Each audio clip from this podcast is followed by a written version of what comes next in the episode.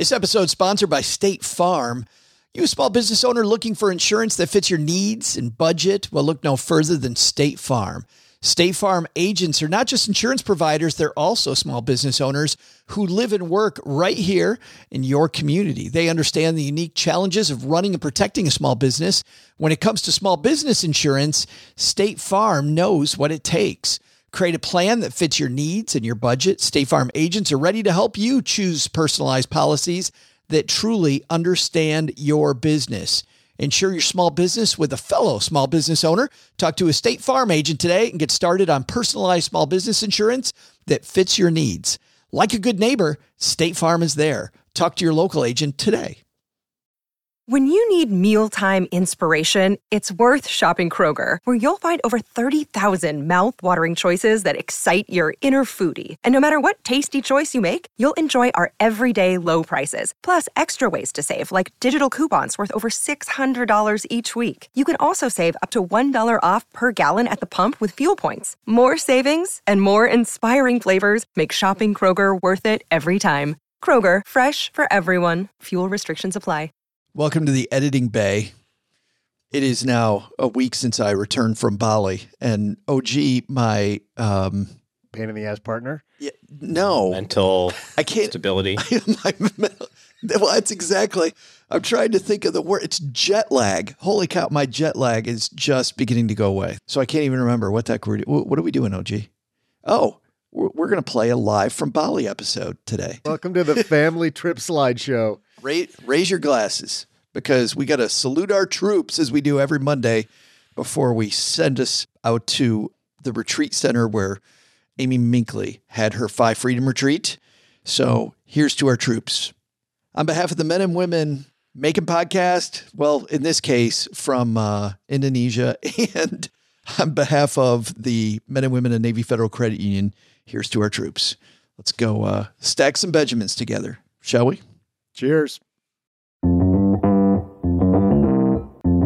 Live from Wait, what?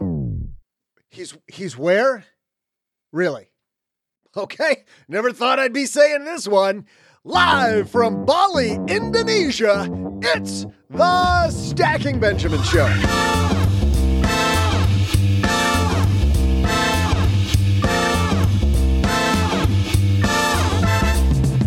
I'm Joe's mom's neighbor, Doug, and well, we thought Joe'd just run out to the store for another six pack of Tang, but turns out he's gone halfway across the world to speak at Amy Minkley's FI Freedom Retreat. We'll feature stories of stackers doing amazing things, like Annie, who's experimented with van life, and Tonia, who figured out she was ready to retire by accident. And that's not all. Joe's got a special guest co host from the Catching Up to FI podcast, Becky Heptig. And that's still not all, because I'll be sure to share some of my amazing Bali-rific trivia. Yeah, that's a word now.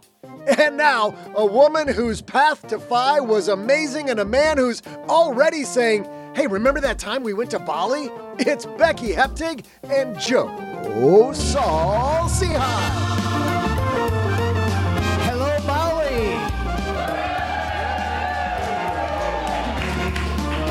Becky, have you ever said that before? Hello, Bali. I have not. But Yeah. can I can I do it? Yes. Can I practice it? Yes. All right. Hello, Bali. All right.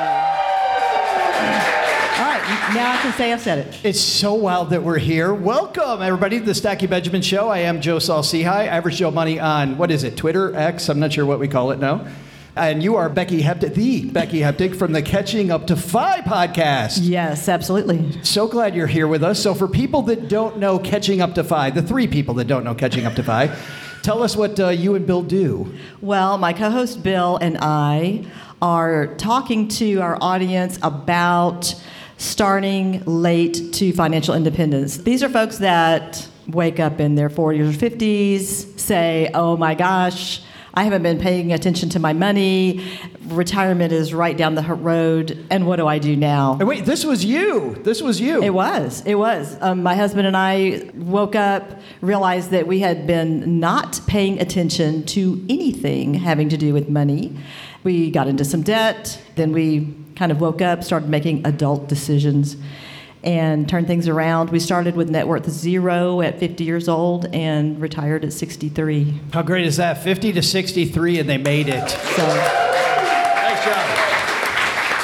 it is doable, and we have a, an audience that we believe is underserved. There's a lot of folks out there in that position, but when you wake up in that position, Yes. you feel alone. And you feel like I'm the only one on the planet that has screwed things up this bad. And there's a lot of people who are in that boat. That's right. Yes. That's right. But I heard the secret to your success was you told Stephen to start getting busy, damn it. right? That's like right. get off his butt and start That's doing right. Is that true? Uh, well, yes, he had his well. Yes. Yes, mm, may- maybe um. we'll talk about that later. Um, so he had his own business, and uh, there were some issues, not his fault, that kind of sent that into the ditch. And so one of the things that helped us immensely was he uh, was able to get a really good W two job, gave us some stability and a place to start. And at that point, we started learning and getting educated about what to do with that income. Because before that, we would probably just blown that too. Biggest thing I started doing was hiding money from myself. Like seriously, just using automatic deposits to go to the right places. Was that your first move? Honestly, our first move was to just get a handle on what we were spending. And this was many, many years ago. We started with Dave Ramsey, and he. Dave who? No, I'm kidding. the big, Never the big DR. um, so we did start with Dave Ramsey. That got us turned around, and the biggest thing it did for us was, as he does for millions of people, it helped us get out of debt, and it helped us change our mindset about money. And we realized that you know we could do this correctly, and it was possible. So the first thing I did, literally, was get white envelopes, put food. Clothing, You did the envelope groceries. system. I did. I put the white, white envelopes with cash in them in my purse. This was before apps and smartphones. So Right. This was in the Stone Age. She's like uh, on her way with no shoes, walking uphill a mile. Both ways. Yeah, yeah, to work. Uh, uh, Becky, we got some great guests today. We do, and I'm so excited about it. We're going to tell some fantastic stories. By the way, we will link to not only catching up to FI, but also you and I at a Camp FI. Uh, you and Stephen both told your story on Stacking Benjamins a couple of years ago. We'll link to that episode for people that want to hear that inspiring story. Awesome. Thank you. At stackingbenjamins.com. This episode sponsored by State Farm. You a small business owner looking for insurance that fits your needs and budget? Well, look no further than State Farm. State Farm agents are not just insurance providers, they're also small business owners who live and work right here in your community. They understand the unique challenges of running and protecting a small business. When it comes to small business insurance, State Farm knows what it takes. Create a plan that fits your needs and your budget. State Farm agents are ready to help you choose personalized policies that truly understand your business. Insure your small business with a fellow small business owner. Talk to a State Farm agent today and get started on personalized small business insurance that fits your needs. Like a good neighbor, State Farm is there. Talk to your local agent today. Well, you know, when I think about Navy Federal, I think about the veterans that have done so much for our country. And I also think about some of our active service members. Want to say a special shout out to uh, my nephews, Colin and Nathan, who are both in the Navy. Colin is stationed outside Seattle, Washington on a submarine, and my nephew, Nathan, is in South Africa as an air traffic controller. And in Military Appreciation Month, Navy Federal Credit Union wants you also to celebrate members, many of whom go above and beyond. Navy Federal offers member only exclusive rates, discounts, and tools to empower their members and help them reach their goals. It's all branches of the military, veterans, DoD employees, and their family are eligible for Navy Federal membership. They offer 24 7 help from their US based member service. Visit NavyFederal.org slash celebrate to see all of their Military Appreciation Month offers and other Navy Federal offers. Navy Federal is insured by NCUA, equal housing lender. Let's get on it. How about we get started? Sure, let's go. Yes, our first guest is somebody who thinks living in a van down by the river might be a great idea. Let's hear it for Annie. It was it was funny while Annie's sitting down, Becky. I, I said that to Annie. I'm like, when she said that she'd been experimenting with van life, I thought she was going to say a, a van down by the river. And Annie, you said that when you're in a van, being down by the river is like the the best place. It's the best spot. It's All the best get to be there. So Saturday Night Live nailed it. They sure did. Yes. Tell us about why you decided to start van life. I mean, there's a bunch of people who do this, who do it a lot more certainly than you have, but you've been dabbling in this. Tell us how that got started. Sure, yeah. Actually, it was during the pandemic when all the borders were closed, and typically I would travel internationally, but I didn't have that opportunity anymore. And I thought, well, we have quite a lot at our disposal here in the US, and what might be the best way to see it? So, with very little planning, I just decided I could see as much as I wanted in a van. If I can't be international, I'll be in a van. Like that seems that seems to be two ends of the of the spectrum. Yeah, it is a little bit, but I think the flexibility and the fluidity of going where you want, when you want, when you're in a van is really what appealed to me. Now you said you didn't really plan at all. Not too much. I just had to figure out a rental van rental company. I don't have a van of my own. I don't even have a car of my own. Uh, so I just had to figure out which company would give me the best deal, of course. And then I decided where I wanted to go and where I would pick up the vehicle, and then I could decide what I wanted to see. That's amazing. So when you bought your van, or not bought your van, rented the van, how did that process go? First, I checked in with some friends who I know had done it. So I wanted to know where I could get the best deal because there's quite a few out there. Um, but I just researched and decided that the van, the particular company that I used, where they had locations and they have a free one way. So I thought, hey, I can see the most of the United States in a certain period of time if I don't have to do a giant loop, but rather can do kind of a one way destination. And so I just secured the reservation online after I figured out how much time I wanted to spend on the road. And I did want to dabble with trying remote work from remote locations. And so just decided how much time that would be, and I, and I booked it. So, did this van have like 16 seats in it, or was it already equipped to to camp in? Yeah, so they were converted, but it was not a van you could stand up in. It was like a, I think a 350 or a 150, so one of those two. I had both on that trip because one broke down. But it basically had a kitchen that would pull out from the back of the car, so you had to be outdoors to use the kitchen. Okay. So if it rains, you're screwed. Oh, if it rains, you're not leaving that van. I wasn't, anyway, except for when it leaked, and then sometimes you had to make. This sounds better and better, Annie. Like a whole. Yeah, how do I get some of this? It breaks down and it leaks. I'm in. What uh, uh, about how much was it, if you don't mind me asking, to rent the van? Great question. So I did it for a month, and it was about, I want to say about $3,000, but that can fluctuate. At the time, because it was the pandemic, uh, they were running a lot of sales, and so they actually, it was half off to do it for the full month for about $3,000. Yeah, no, but that was it. So I just, I, because it was half off, why not go? And so I did a month.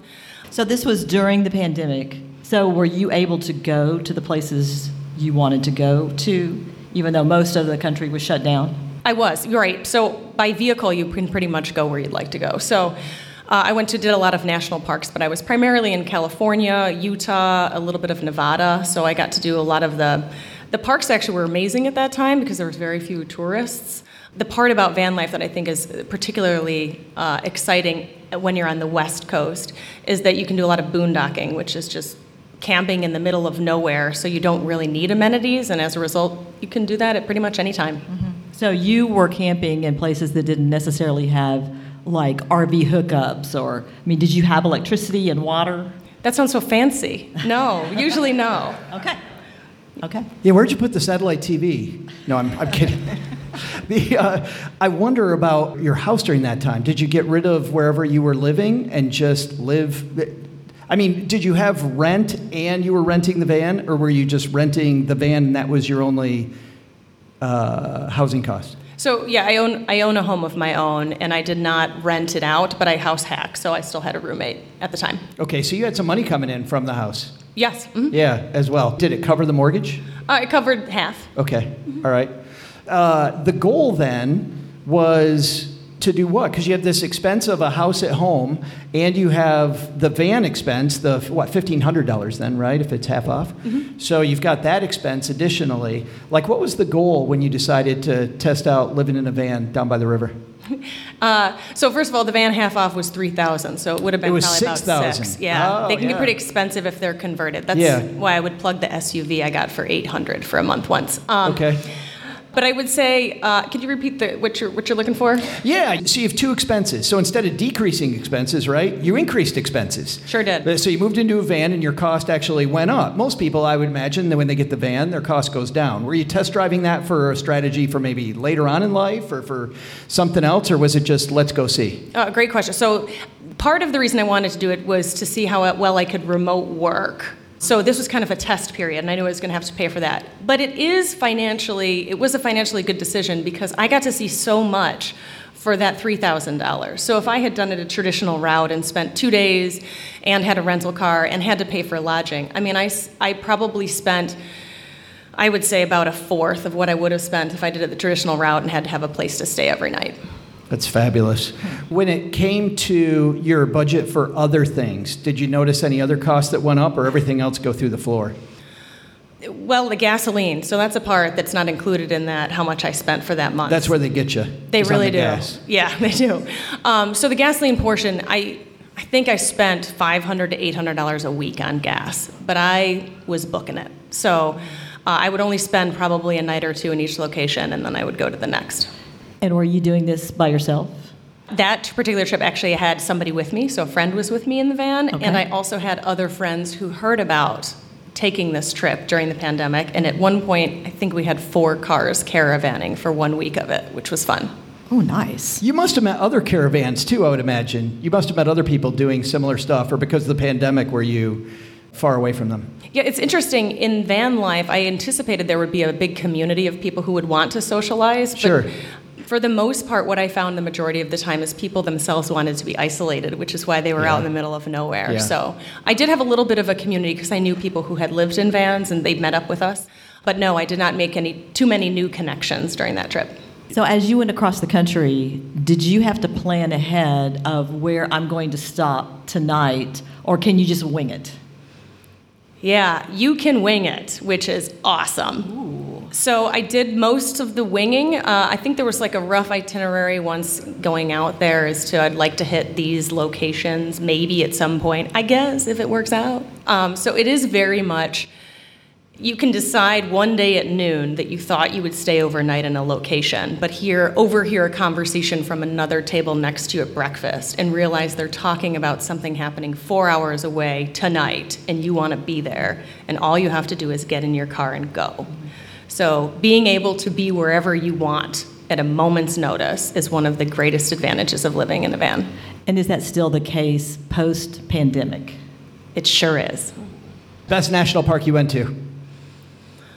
Death Valley, maybe, but I actually really like the Valley of Fire State Park in Nevada. That was my favorite. Oh, I like Death Valley a lot too. Mm-hmm. Wasn't it wild? It was so wild. We were in by like 11 a.m. every day because it got so hot. But the mornings at Death Valley, it was amazing. Like I didn't even want to go because of the words Death Valley. Like, but Cheryl said, "Hey, let's go," and it was it was amazing. Yeah, it's a off-putting by name, but the Yeah. experience really. They need to rename great. it. They got bad PR. Yeah, that's right. Yeah, really bad. They need to redo that. And then, and then, besides the car breaking down, worst experience. If you were going to do this full time, what would you change? There was a couple times when I did do it solo, and when the van leaked during a rainstorm, and I was in the Pac Northwest during rainy season, I got nervous. But I figured that out, and I think it's one of those, you know, if it doesn't kill you, it makes you stronger kind of thing. So one thing I would really like if I was to do this more permanently is I would have a vehicle with a refrigerator in it. I did have a refrigerator door in some of my cars, and other cars none. But that's probably about it. Uh, Was to have a fridge. to have a fridge, right. There's other things that are inconvenient, like finding places to stay can sometimes be a challenge, but there's no way to really fix that. I have to ask this question Did it have a porta potty? This is a very good question. And none of the vehicles, except for one, when I camped with a cousin who lives in a Volkswagen Westfalia, he has a composting toilet. But other than that vehicle, all of my others have not had toilets in a traditional sense. Would that change next time? Yes, if I ever owned my vehicle and did this more frequently, I would certainly have some sort of toilet. We're getting very analytical about the. It's Tell important us, stuff. tell us more about the. I'd prefer to tell you about the shiwi. But it's funny. Do you see yourself doing this again in the future? Like, was, was that a successful thing that now you see yourself maybe not having a house and ever doing van life full time?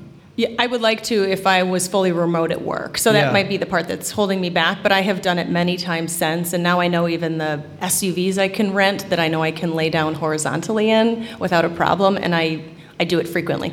And this is the thing that holds a lot of people back, of course, because of the job, because of the boss.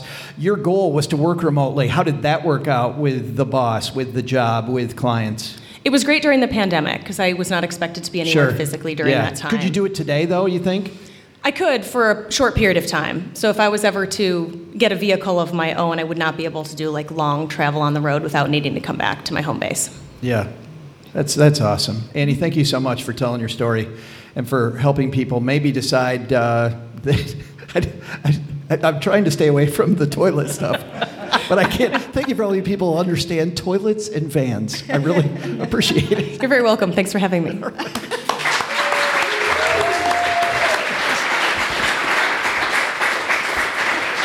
It is interesting, though. We have we have how many people that work or that are here with us are digital nomads that go. I know Chris is here, is a digital nomad, and um, uh, Chris, you've been doing it for for how long? I'm in my fifth year. You're in your fifth year, and for you, you do you mind coming up here for a second? We have an impromptu guest. Everybody, say hi to Chris. We're going to go from part time to full timer. So, so uh, five years ago, you just said, "I'm gone."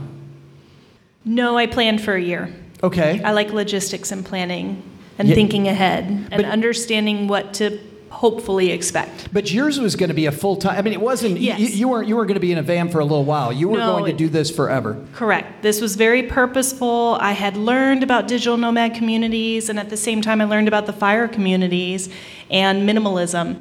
And so I married all those three, like, core ideas, you know, or, or communities together. I took all the tenants and married it together, and I knew this was the life that would work best for me. And has that been the case? Absolutely. What do you wish you would have planned for more? And what did you do you feel like you over prepared for and you were too nervous about that you probably could have been a little more laid back on? Great, yeah. I'm really proud of myself for diving deep into a lot of different categories.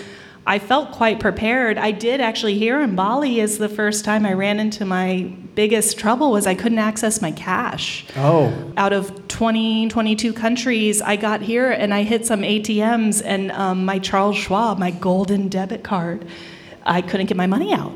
And so talk about feeling, you know, I've I've reached a, a, a nice portion of my FI, and I, I'm sitting here like I'm a poor rich person, right?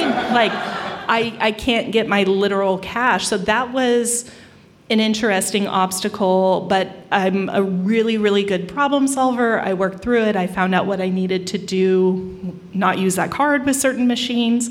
Um, And you weren't the only one. yeah, well, I think I kind of forewarned a few people, but then they fi- figured it out here too.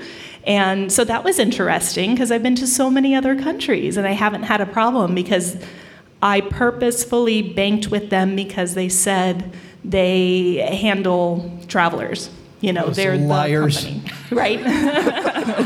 but they were so kind about it too because obviously I got on the phone and they gave me a little credit for inconvenience because they, there was nothing they could do. It is a local issue, so Thing. now I know. Yeah, yeah. Yeah. And then the best thing, the thing you could have been more laid back about that you really made you nervous? So, because I'm such a planner and I love logistics, and the planning ahead gives me peace and confidence. Confidence, yeah. Thankfully, I've gotten really good about being open to spontaneity. And actually, just a couple days ago, I met a wonderful woman who owns uh, co-owns a sailing company and um, unexpectedly i actually haven't announced this myself yet on my social media. Wait But a minute, you're you're announcing something for the first time right here. I right am. here. So is your oh, show going to go out before my announcement? Well, we're going to make sure it does now.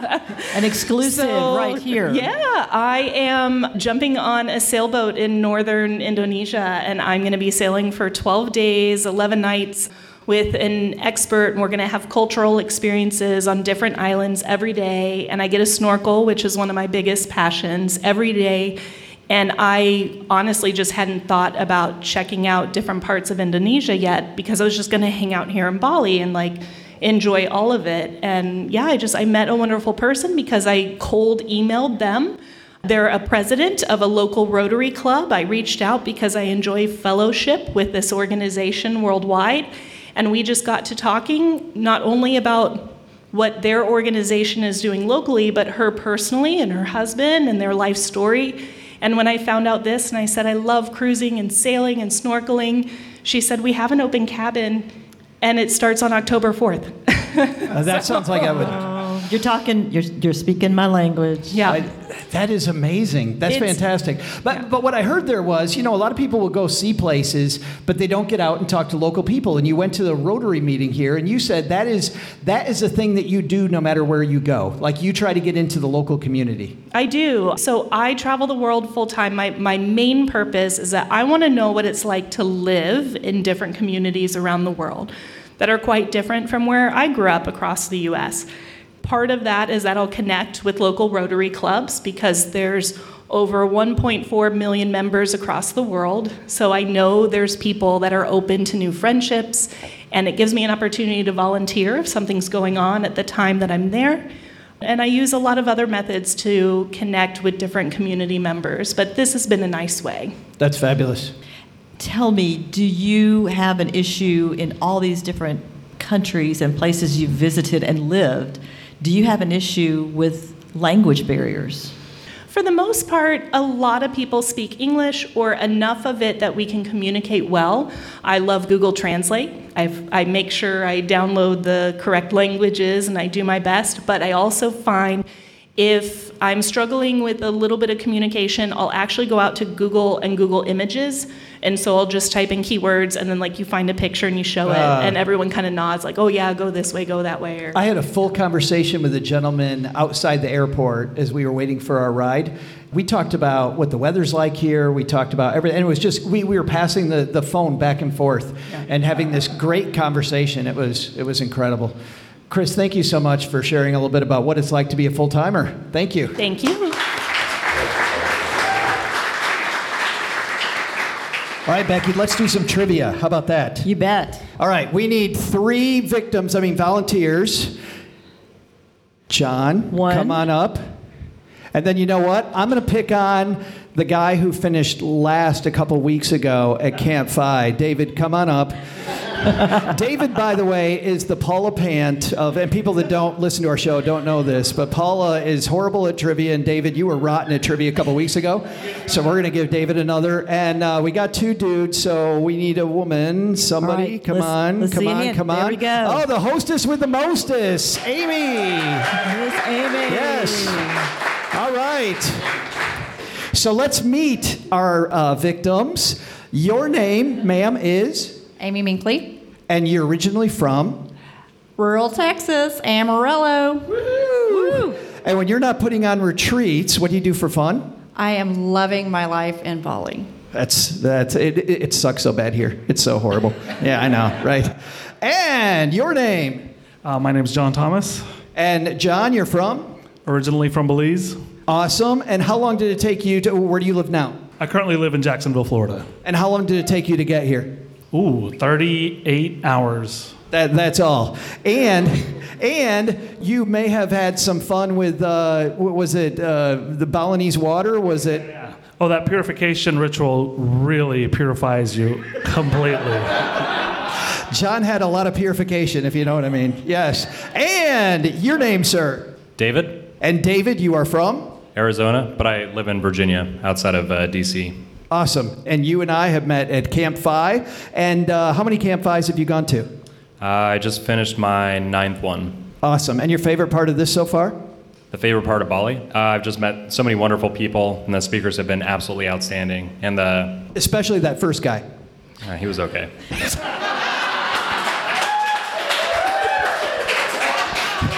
I think. I, I, I, think I might. Yeah. Oh. Do we have a replacement for David? Anybody? yes. All right. We're. Yes. Yes. Well, mom's neighbor Doug is inside the speaker, and he's going to do our trivia. So let's uh, let's see what Doug's got for us. Hey there, stackers. I'm Joe's mom's neighbor, Doug. And hold on. What are you looking over there? Don't, don't look over there. I'm right here. I'm right here. That's, you're looking, look right at me. Anyway, I'm talking to you. Not him, I'm talking to you. I'm just kidding. But what I'm not kidding about is that Bali is one heck of a place. Am I right? I said, am I right? Yeah, that's better. Between the incredible white sand beaches on one side of the island and the black sand on the other side, the traditional dancing and drinks that could make you go blind. I mean, your mom warned you about that when you were a teenager, didn't she? There is a heap of culture in Bali. So let's ask a money related question. In Bali, if you want to get ahead, apparently you'd better be a hard worker because while we have 365 days in a year, the traditional Balinese Pawukon calendar has far fewer. So you'd better bring your A game and then maybe take the next year off. So here's your question, stackers. Exactly how many days are in the traditional Balinese Pawukon calendar? That's probably how you say it. I'll be back with the answer after I see how this sarong fits. Joe's mom and I want to make Joe feel at home when he gets back off the plane in Texarkana. Yeah, nothing will make me feel more comfortable in Texarkana than people meeting with me with the sarong. All right, we've got the. Uh, well, I think that we need. David gets to go last. Yes, because of a couple weeks ago. So we'll give David the benefit. It feels weird having the hometown yeah. woman here. Do you know the answer to this one already, Amy? I'm not sure. Okay. I think I have a good guess. I think it's more like 400 days. 400 days. Wait, I was last. I'm going to be. He actually. Here and yes. Say, didn't he say that it, they have less? He did say it's less.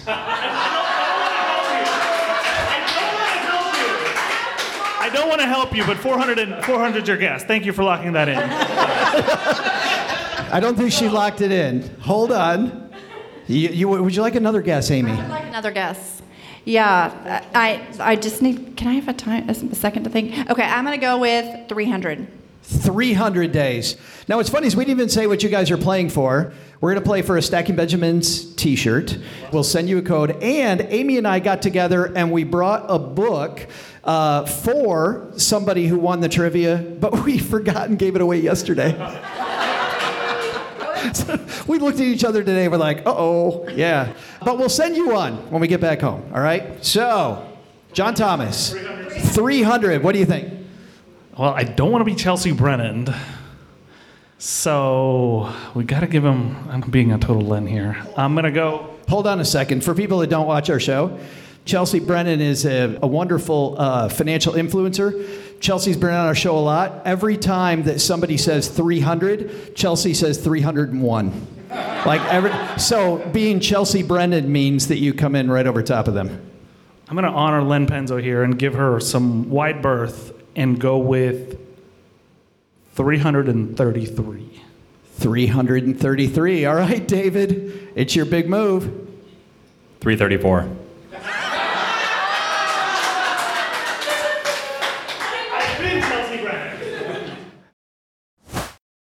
And now, a word from our sponsors at Betterment. Do you want your money to dream big? Do you want your money to be a total self starter? Are you annoyed that your money doesn't work hard enough? Well, don't worry. Betterment is here to help. Betterment's the automated investing and savings app that makes your money hustle. Their automated technology is built to help maximize returns, meaning when you invest with Betterment, your money can auto adjust as you get closer to your goal rebalance if your portfolio gets too far out of line and your dividends are automatically reinvested. That can increase the potential for compound returns. In other words, your money's breaking a sweat while you can be breaking bread. You'll never picture your money in the same way again. Betterment, the automated investing and savings app that makes your money hustle. Visit betterment.com to get started. Investing involves risk, performance is not guaranteed. Well, if you're new to Stacking Benjamins, you may not know that I've tried out a lot of personal finance apps. I like to be a guinea pig and try out all these things. So I know what I'm talking about when it comes to uh, what's helpful and what isn't helpful. And uh, the app that I've used the longest has been Monarch Money. And it's because Cheryl and I, my spouse, were able to collaborate together. We can work on our goals together, and our budget and our goals are right next to each other on the app. It is clearly the next generation of personal finance apps. So, what is it? Monarch is the top rated all in one personal finance app. It gives you a comprehensive view of all your accounts, investments, transactions, and more. You create custom budgets, track progress toward financial goals, and collaborate with your partner. And now, because you're a stacker, you'll get an extended 30-day free trial when you go to monarchmoney.com slash Benjamins. I love the fact that we get to collaborate. I love the fact that it's customizable. And I also love that it's this ad free privacy you can trust. They never sell your data to third parties or show you ads. After trying out Monarch myself, I totally get why it's the top rated personal finance app. And right now, because you're a stacker, you're going to get an extended 30 day free trial to try it out like I try out many different apps. And this one was sticky for me because, well, you'll see when you try out the 30 day free trial. Go to monarchmoney.com slash Benjamins. That's M O N A R C H M O N E Y dot com slash Benjamins for your extended 30 day free trial. So you feeling good about your 300? I'm not sure. No. No. You have all the downside. Oh, you should have stuck with 400. And you've got uh, 333. You feeling good? Oh, yeah. Now I understand Len. At 334, you got all the upside. Statistically, I might win. Who do you guys think is? Who do you? Marley's raising her hand back here. What do you think? You know the answer? What do you think it is? What do you think it is? 210, she thinks. Let's see. Let's see if let's see if 300. Marley's right, Amy's right, John Thomas is right, or I hope David's right. All right, here we go. You guys ready? Uh, Doug, what's our answer? Hey there, stackers. I'm Balinese fashionista and soon to be famous traditional dancer, Joe's mom's neighbor, Doug. You know, before I get you your trivia answer, I gotta ask does this sarong make my butt look big? Nah, really, you can be honest. Heck, it- it really doesn't matter because if this is sarong, I don't want to be right. I got a bunch of them. It's hard to hear through the speaker, but I'm sure you laughed like crazy at that joke. I just thought of it right there on the spot. And you thought that Keith was the only one with dad jokes. I got your number, Keith. Okay, it's time to get you the big trivia answer because I'm sure you're all thrilled that one of you is walking away with Joe's book. Did he tell you he wrote a book? Or that CNN called it a must read in 2023? Consider it your lucky day if you haven't heard that story. But our story today was about the Balinese Powukan calendar. Powukan? Powukan? Something like that. How many days are in the traditional Balinese calendar? In a move that makes zero sense to me, the Balinese created a calendar made up of some weeks that have as many as 10 days and others with as few as one day. I totally want that work week, but how many days total in a year? If you said 210, you're absolutely correct. And you have too much useless knowledge stuffed in your brain. Get a hobby. Congratulations, anyways. See ya. Marley, nice job. You should have raised your hand. Woo-hoo. Okay, so our winner is our hostess, Amy. Thank you. Big hand for Amy.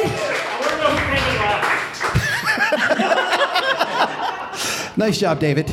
Good work, John Thomas, David. Big hand for all three of them, everybody. Yes.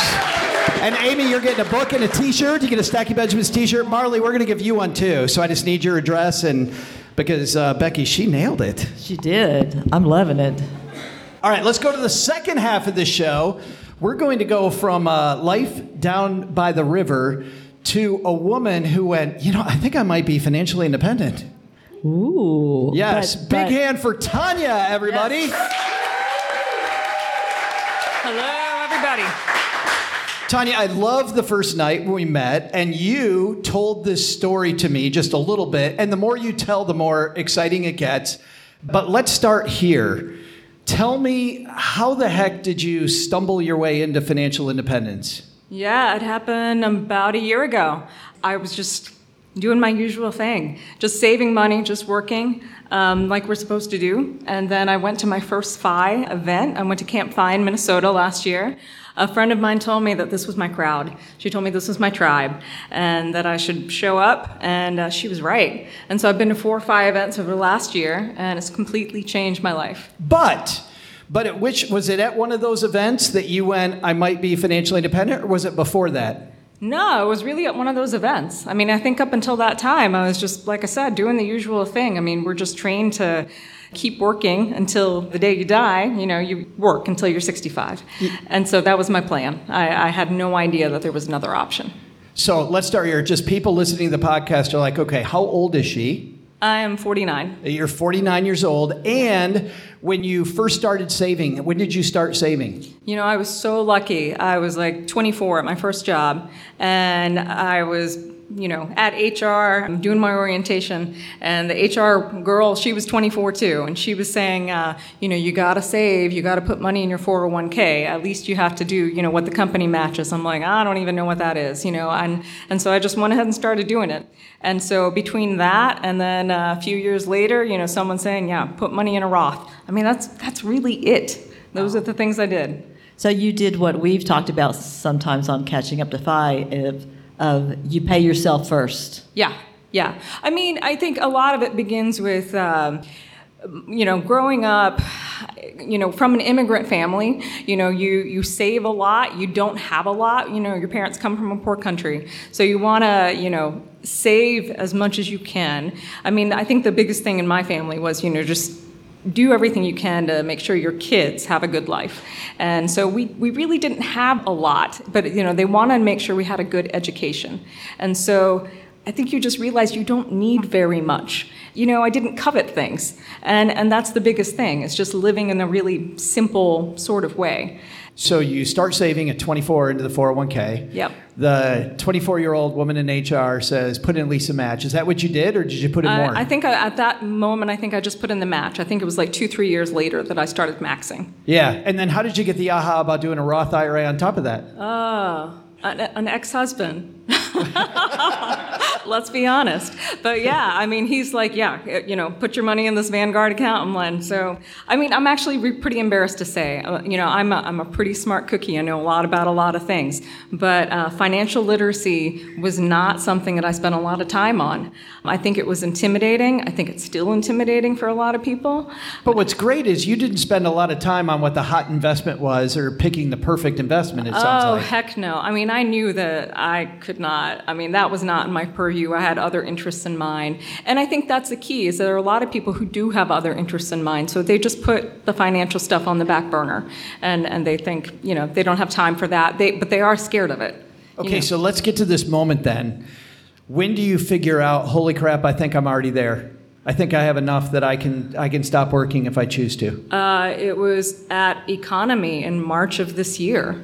That was You it. were at the conference when you Yeah. realized that you were there. Yeah, because I was talking to people. So what happened was last September I started meeting this people from this amazing community, and so I finally had like people I could talk about this situation with, and so I was honest. I brought out you know some of my numbers to, to somebody at EconoMe, and and they're like, yeah, you're golden. I cried. I mean, I was in the middle of the you know 400 people in there. I was like, you gotta be kidding me. It was just this moment of reckoning. It was crazy. That's super cool. It changed my life in a weekend. like to have that aha. Yeah, I mean, this time a year ago, I was still pan. I knew I wanted to probably get out of my work that I'm currently doing, even though my work is very rewarding. It's very stressful, and so it's like, well, if I'm going to leave this job, what am I going to do next? Really, really panicked about, you know, who's going to hire me at 49? Is that a problem?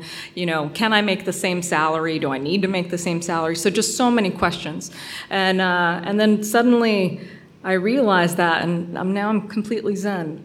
so, so I've got friends who are like, "What happened in the last year?" And that's what happened. That's amazing to me to have that kind of realization when you had no idea it was sitting there in front of you? No, because again, I think I was just a sheep. You know, like mm-hmm. yeah, you just mm-hmm. follow the pattern. You you you you think yeah, you got to keep working, like keep your nose to the grindstone, do important work, do good job at you know for for what you're doing, and and then yeah. I think I think Becky, what's interesting to me about what Tonia's talking about is, you know, she's she's here with us in Bali. She's with like-minded people. Mm-hmm. She's gone to Camp FIs, which are like-minded people. She's at an EconoMe, and it's partly this immersion. Not that made her okay. Saving made her okay. Doing her thing and not being a sheep, to use Tonia language, made her thing. But but this reaffirming confidence you get from coming to this stuff. Are you guys feeling that? The confidence you get by being here? Yeah, yeah. So, what kind of emotions came right after that? What did you feel? Because sometimes I've heard stories where people realize they're FI and it's not what they expected. Did you feel like John Thomas after the cleansing ritual? It was relief. It was elation, but there, there's still fear there. You know, I have to admit, there's definitely still fear there because it's like, oh my God, okay, fine, you tell me that, but I still don't really understand how I got here. Well, let's well let's talk about that for a second because you and I were talking earlier, which is why I wanted you to tell this story to all the stackers because you said you have a financial advisor. I do have a financial advisor. I've probably seen him for about 10 years. But I'm surprised though. Did your advisor ever say, Tonia, I think you're okay? Uh, no, because he was also still following the same pattern, the same MO of, you know, you work till you're 65. I mean, he, he told me I'd be fine after that, but I mean, we never really discussed uh, me Oh, you had never brought to them that the goal was different. Is wh- is that what you're saying? Yeah, I don't really think I knew the goal was different. And again, until I met people in the FI community, I didn't know this was an option. So, did he help you define your goalposts? Did, Yeah. Did he help you define what that end line was going to be? Yes, yes, for sure. No, he actually has been really helpful. But and that's been great, but on the other hand, it's still been very helpful to talk to people in this community as well, just to corroborate. Well, let's talk about one of those people who's mm-hmm. in who's in the room right now. You asked our friend Mark, and let's bring up Mark Troutman.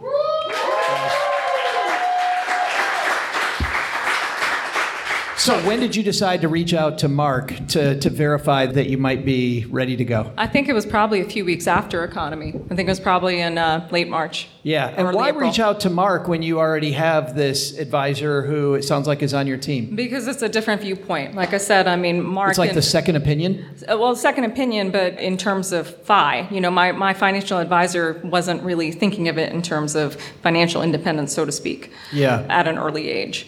And so just to have, you know, confirmation, I think. So we don't need to talk specific numbers, but Mike, you get this call out of the blue from Tonia. I'm thinking like 3 a.m. Probably not. Do you remember that this phone call or this uh, maybe text or whatever it was? Well, I think it was actually at EconoMe, and it, she was talking to another individual, which I highly respect, and he said, you know, you should also talk to Mark because based on what I see here, you're good to go. But if you want an, another opinion in this community, talk to Mark. And she uh, said, I want to reach out to you after EconoMe. We scheduled a Zoom call. We kind of went through stuff, and I was like, yeah, he's right. You're good. You're good what, to go. What is it that you think that Tonia did really well? well, saved a lot. Um, so that certainly was the case. But I mean, there's other aspects that come into play that I think a lot of people don't think about, such as, you know, when is Social Security going to turn on? Do you have a pension? So there were other aspects of the plan that were also beneficial, not just the basic 4% rule, do I have enough 25 times kind of approach. So it was very much more of a checks and balances for the entire process of the drawdown phase of retirement for the rest of your life, not just 25x. And, and Tonia, you haven't left your job. Not yet. No. So let's talk about this though, because I, I mean, retiring as young as you are, do you, what do you think about things like healthcare? Oh, you know, I'm very lucky. I have a state job and, Ah. and I get health care. I just feel like I won the jackpot. I don't know how I got this lucky, but uh, you know, once I turned 50, I actually have a pension. That certainly plays into this a lot. And so it's not fully just what I've saved. It's working at this job for 20 years. Yeah. So, was your savings plan the TSP? Uh, it's something like that. Okay. Yeah. Okay. Yeah. But I think, you know, having that option of health insurance for the rest of my life is huge. Yeah. So That is a biggie. yeah, it's a biggie. That That's a biggie. big one. Yeah.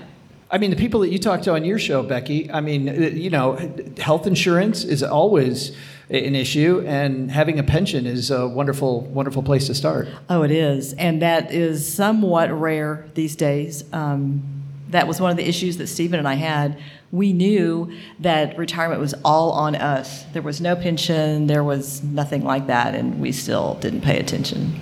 So, yeah. Mark, I don't. uh, I know you don't regularly meet with a lot of people one on one, but when you do see people one on one and they're retiring early, if they don't have the health care covered like Tonia does, how big of a roadblock is that? Well, it depends on how you structure your income. So, for example, many early retirees can choose to show less income and therefore take advantage of the subsidies in the uh, you know Obamacare healthcare system. And some people choose to do that. Others don't need to do that and are just afraid even to know what the um, the amount is going to be. And I just flat out tell them what mine is. I'm a single person. It's a thousand dollars a month. And for many people, they're like, "Oh, I thought it was going to be you know two times, three times that." And they have enough wherewithal to do that, and occasionally they may get a subsidy as well. So it's usually not as bad as people fear. They just haven't looked into it. It's funny though, one thing that I heard you not say directly, but we know we live in a community of people, Mark, that are optimizers, right? And it sounds like what you're saying is solving for flexibility versus optimization often is your best friend. Yeah, absolutely. I mean, in that case, you know, there are different levers that you can pull when you retire early. So one is, you know, reducing your income for subsidies, or in some cases, you'll avoid the subsidy or not receive the subsidy to do Roth conversions because your lifetime tax situation will be better if you convert while you're not earning any income. So there are all different levers that you have available in the early retirement sphere before other income, even things like pension or Social Security, turn on. That is a superpower in this uh, community if you do have the knowledge and ability to kind of take advantage of optimization. Tonia, one of our breakout, our potential breakout sessions has been the one more year syndrome. Yeah. Where people are at the point that you're at, they have enough resources, it takes a lot of confidence to actually make that move. When do you think you're going to make the move? Yeah. I mean, that's the big question. Can you announce to your boss on the Stacking Benjamin show right now? I've been thinking about it. Um, we'll see. I mean, I, I feel like I do have that one year syndrome, one year, one more year syndrome nagging, uh, or at least a few more months, something. I mean, it's, it's hard to let go. And I think, like I said, since I don't think that I've had the financial literacy that I want to have, I I think once I have that, when I, when I feel really, really comfortable, I will be much more ready to say, yeah, I understand these numbers fully, and I trust that it's going to work out, and then I think I'll be ready to go. I love that approach, Becky, because it's not about the people around you just saying it's great. It's that you know that it's great. And we talked about that, or I talked about that earlier in my talk, that you don't have smart people like Mark around you so that they take it from you. You have to be the one who knows your own numbers. You got to come to Bali. You have to go to Camp FI. You have to go to EconoMe. You have to understand how this stuff works yourself and then surround yourself with smart people. Right, right. And you can. It's completely doable. We started not knowing anything. You start out with small bites, and once you get a little more understanding, then you can start biting off bigger chunks. And eventually, you know, I'd say after a couple of events, and again, surrounding yourself with this community who is so helpful engaging, encouraging. I mean, everybody here is here to help each other with no ulterior motives. Yeah. So I think it's great. And and so that's what we did. We learned along the way and we continue to learn even after we retired. We didn't have it all all together when we retired. And so now we've been able to make even better choices. I remember an, early conversation when I first met you that uh, you and I had about when you first started going to events like this. You found a lot of it confusing. Yes, yes, I did. And we actually had a breakout today for the folks that are brand new to FI. Mark was leading that group and, and did an excellent job at just stepping them through what does this mean? What kinds of things do we need to think about? What kinds of things do you need to research and learn for yourself? But again, we're all here to help. Mark, you had something to say about Tonia's readiness. Yeah, I was just going to say, in reference to the one more year syndrome, that is one of the benefits of coming to an event like this because it's not just about the finances, are you ready, but sometimes it's mentally, are you ready? Mm-hmm. And there's a number of us who have already walked that walk, and we can explain, yeah, it's not going to be easy. You're going to have challenges when the paycheck turns off, but it really is not as bad as you may be fearing. And so there are people here that have walked those steps and can help you through that. And even as you take those steps, be there for you. And it's losing your identity too. I mean, having been defined by the same thing I've been doing for 20 years, it's going to be hard to walk away from that. But the cool thing, the other thing that we talked about that really fired me up, Tonia, was when you said, you do have a big passion beyond the work you're doing now. Talk about that for a second. Yeah, I currently work in global health. I work all over the world. I, uh, I've been going to Africa for 20 years and Asia for the last 10. And so I see things that a lot of people don't see. I'm always frustrated with the amount of uh, disparity and inequality we have in the world. And so for me, it's very important to me to, uh, I mean, I've thought about maybe working for a foundation. I mean, we, we need to try to equalize things a bit more. And so I'm hoping that I can continue to work in health, but maybe do it on my terms. You know, maybe do it, you know, 20 hours a week perhaps, you know, or, or maybe doing it on a volunteer basis. But just being able to keep furthering helping people advance in other countries that who really don't have as much as we do in the U.S. I actually also joined Rotary in April of this year, and Rotary's been an amazing thing because I joined Rotary so I could do um, domestic work. I live in uh, Durham, North Carolina. I wanted to work on habitat projects in Durham. You know, I wanted to, you know, help clean up parks. You know, that kind of thing. And then I realized that they actually have an enormous foundation. They have 1.4 members around the world, and so all of a sudden I'm being able to work with Rotary clubs in Uganda to like you know help uh, villages there um, promote uh, healthcare workers going to you know help kids who are under the age of five so they don't get malaria so they don't get TB and like that's amazing and so I am really excited to have more time to work on things like that. Tonia, I love this because you're talking about the fact that you already have a passion and a purpose. And we've talked a lot this weekend about purpose yeah. in retirement. Yeah, and that's what I find the most powerful thing is that the happiest retirees have this sense of not just this, you know, I'm retiring to something, not from something, but a much, much deeper purpose. Does anybody doubt here that Tonia's going to be okay with her purpose? Anybody doubt? I think she's going to be okay. Thank you, by the way, for being so vulnerable and telling us about this tipping point that you're at. I can't wait to hear the rest of your story. Thank you so much. Thank you. And Mark, thank you so much for helping out. Thank you. Thank you.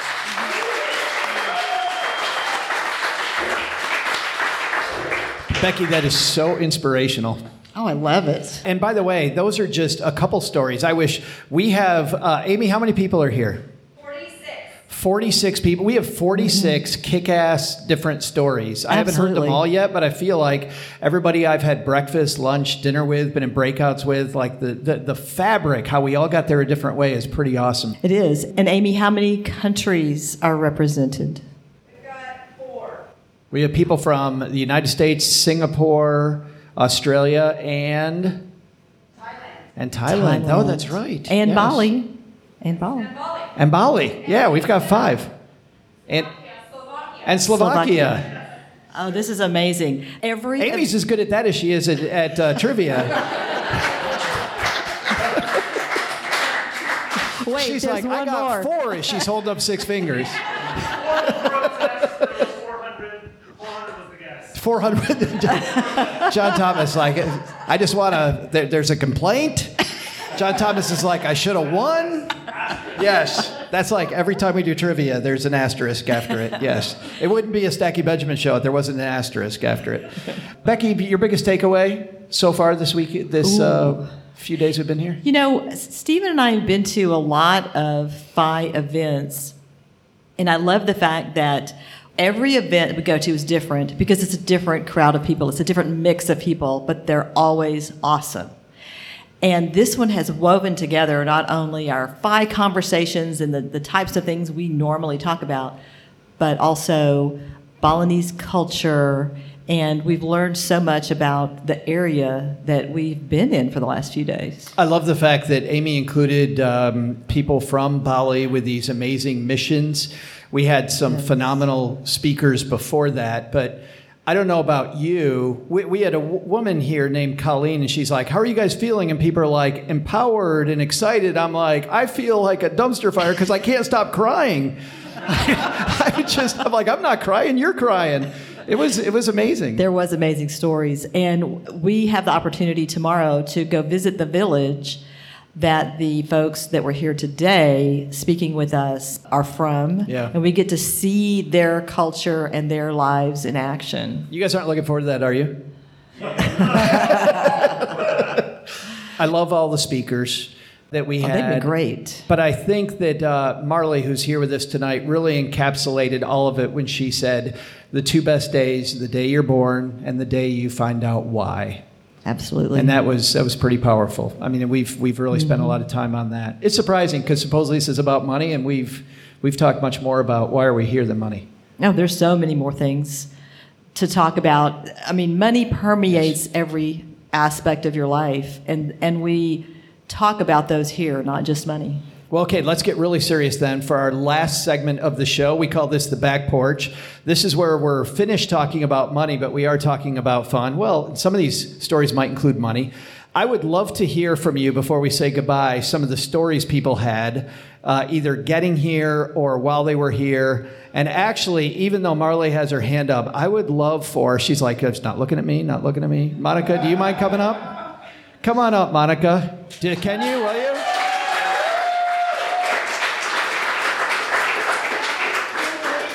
Monica has this, I'm going to call it an amazing story. Monica may not agree.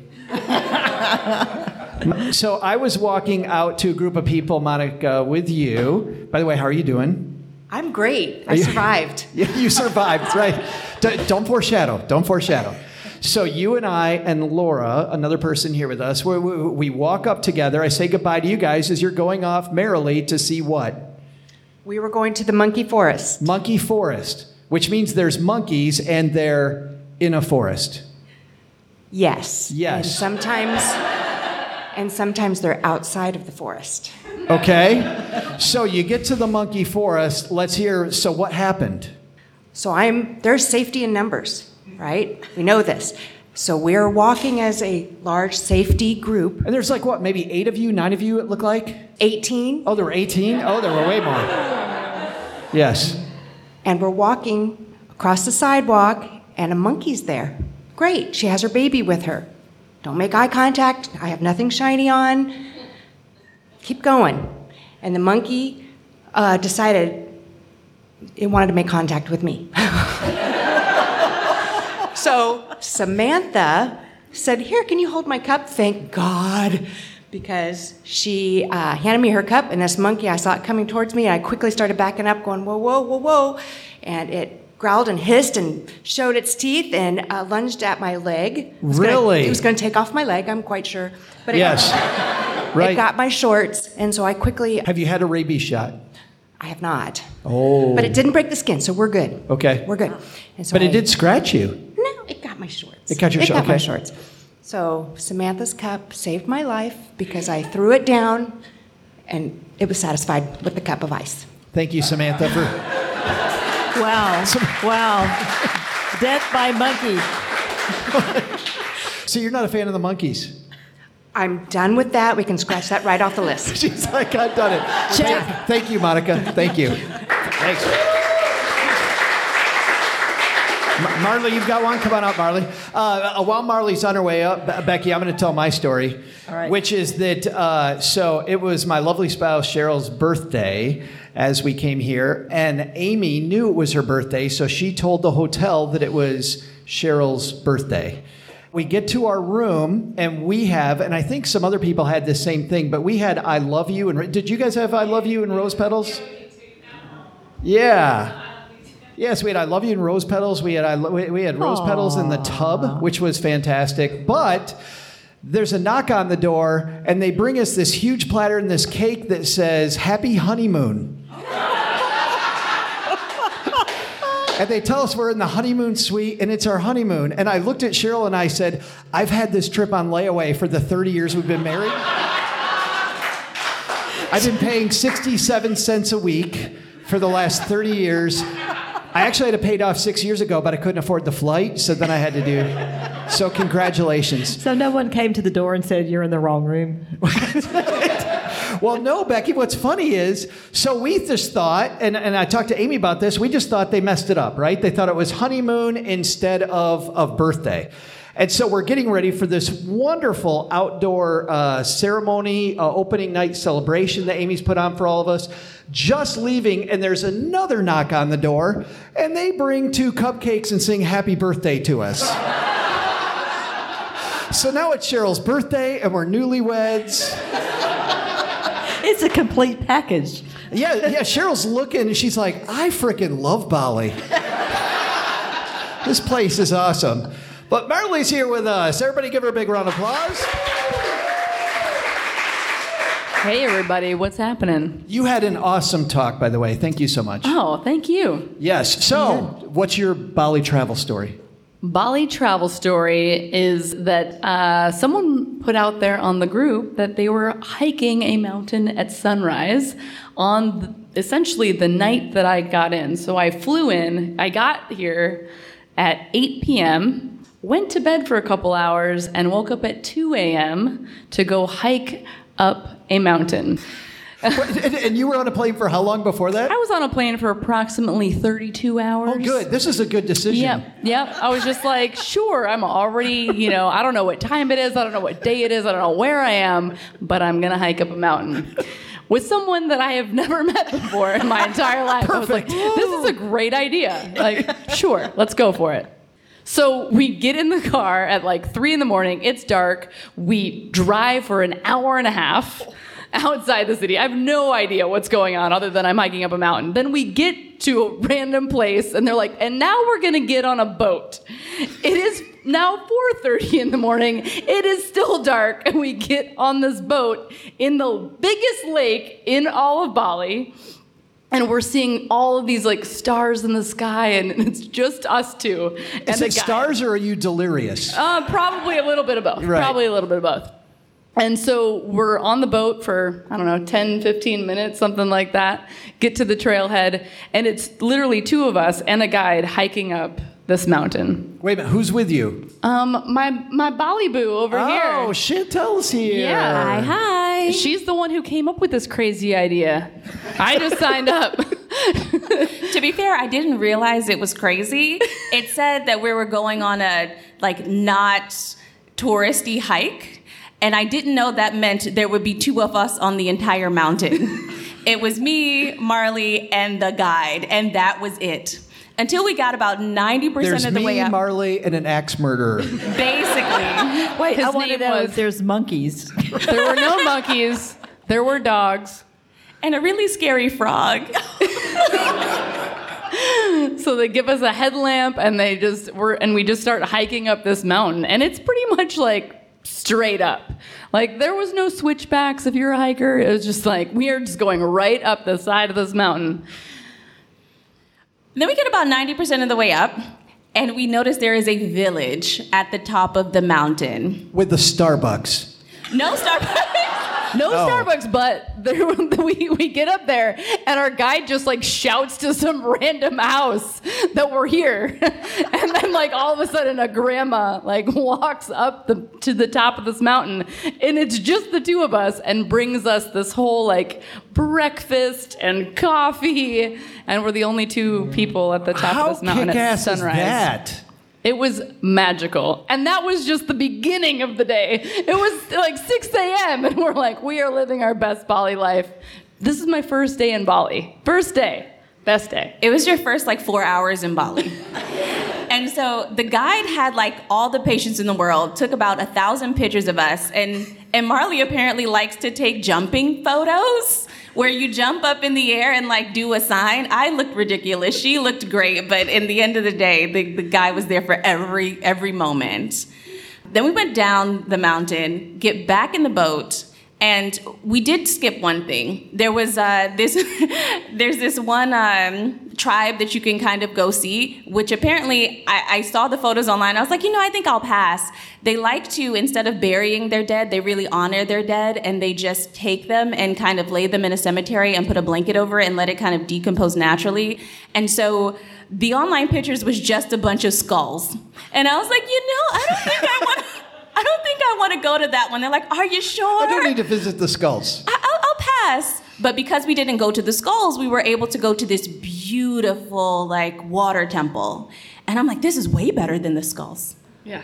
We're, we're well we didn't really know he's like we're going to take you to a water temple but then we like go around this little bend and we see this massive statue that's like the goddess of prosperity just in the middle of, Of nowhere. like there's this giant statue and this temple that was like it was not there were no tourists anywhere to be seen and there was a ceremony happening and he asked the wise men if we could come in He and really was- did have to ask the three wise men, and they said yes.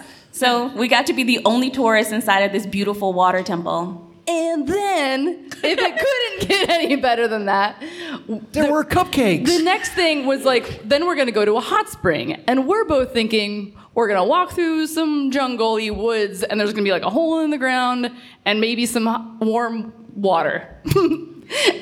and then we end up in like the Disneyland of hot springs. like, it was like We walked in and they asked, Do you want to put any money on your wristband? And we're like, No, it's a hole in the ground. We're going to snap a picture, say, Yay, we came, and then go home. And then they proceed to walk us past like six pools, infinity pools. There's a mountain in the background. There's like swim up bars. They can give you your lunch on a floating table. And then me and Marley look at each other and go, Let's hurry up and put some money on so we can get some drinks or something. We stayed there for like two and a half hours. Oh yeah. That's incredible. It was an amazing day. Yeah. Yeah. Epic. Epic first day in Bali. That's incredible. Yeah. Thank you so much for telling us the story. You bet.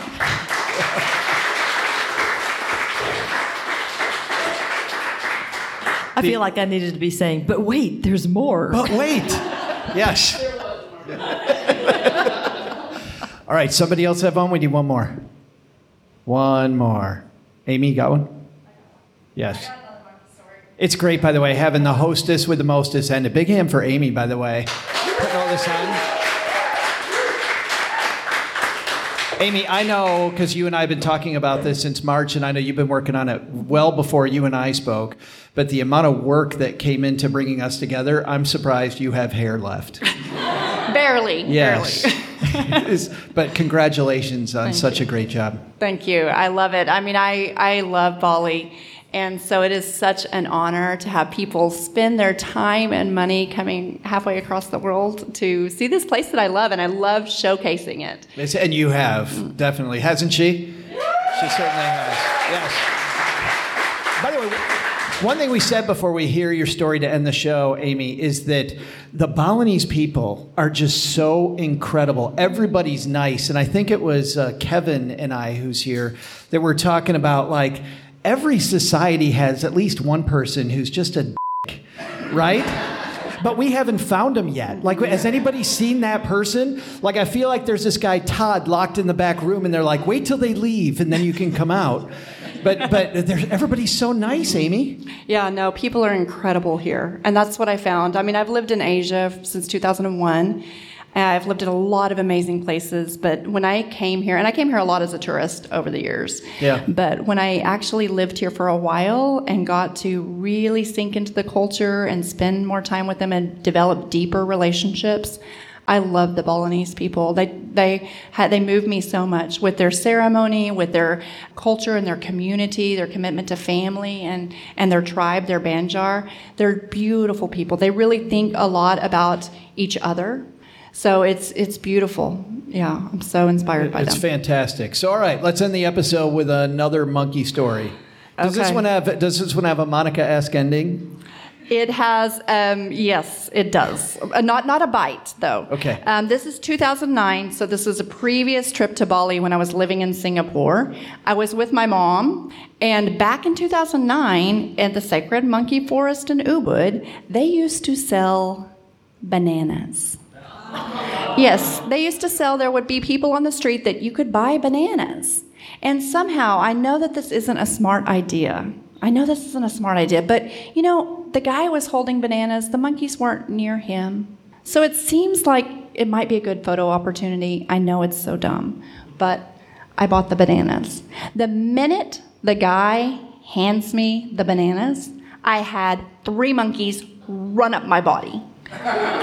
I had a monkey on my head, I had a monkey hanging on the front of my body, and I had a monkey on my back, literally. And then, and I was panicking, so I was yelling.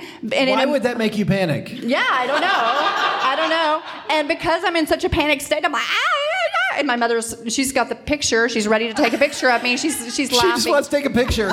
Yes. It's And- like it's like I love these things when you see people like getting gored by a buffalo at Yellowstone, and somebody's like, "Check this out."